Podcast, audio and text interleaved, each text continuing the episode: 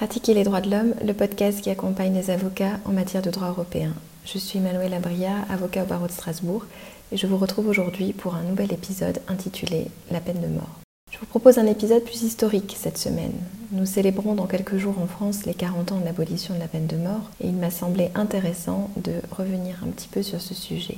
Lorsque la CEDH est signée en 1949, seuls deux États européens avaient aboli la peine de mort la Suède et l'Italie. C'est la raison pour laquelle l'article 2 de la CEDH, qui garantit le droit à la vie, prévoit la peine de mort comme exception. L'abolition tardive par la France de la peine de mort le 9 octobre 1981 a accéléré les choses. Le protocole numéro 6 est adopté en 1983. Il prévoit l'abolition de la peine de mort sauf en temps de guerre. 20 ans après, la dernière étape est atteinte avec le protocole numéro 13 qui interdit la peine de mort en tout temps. Aujourd'hui, 44 États sur 47 ont ratifié ce dernier protocole. Les trois qui manquent sont la Russie, l'Arménie et l'Azerbaïdjan. La Russie n'a même pas ratifié le protocole numéro 6, elle l'a cependant signé et doit donc respecter le principe de bonne foi. Elle a donc adopté un moratoire sur la peine de mort. L'Europe est ainsi le seul continent où la peine de mort n'est plus pratiquée.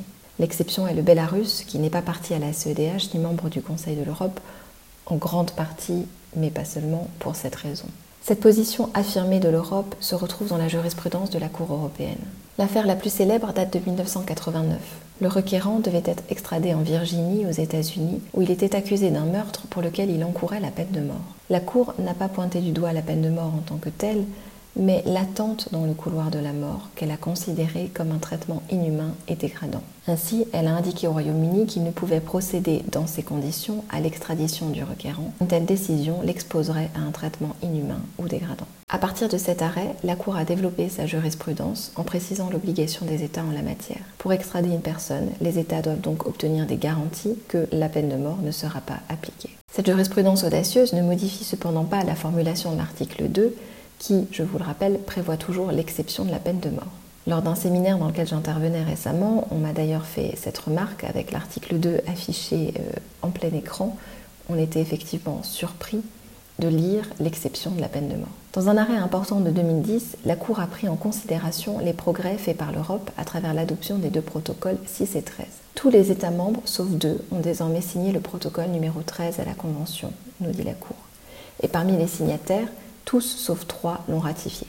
Ces chiffres, poursuit-elle, combinés à la pratique constante des États qui observent le moratoire sur la peine capitale, tendent fortement à démontrer que l'article 2 de la Convention interdit aujourd'hui la peine de mort en toutes circonstances. Dans ce contexte, la Cour estime que le libellé de la deuxième phrase du paragraphe 1 de l'article 2 n'interdit plus d'interpréter les mots peine ou traitement inhumain ou dégradant de l'article 3 comme s'appliquant à la peine de mort. Cela signifie que Désormais, la peine de mort peut être considérée comme un traitement inhumain ou dégradant, interdit par l'article 3, même si le libellé de l'article 2 prévoit encore cette exception.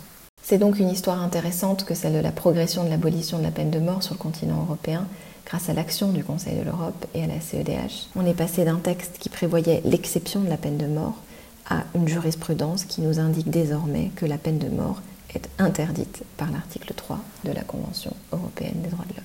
On se retrouve la semaine prochaine pour un nouvel épisode. À bientôt.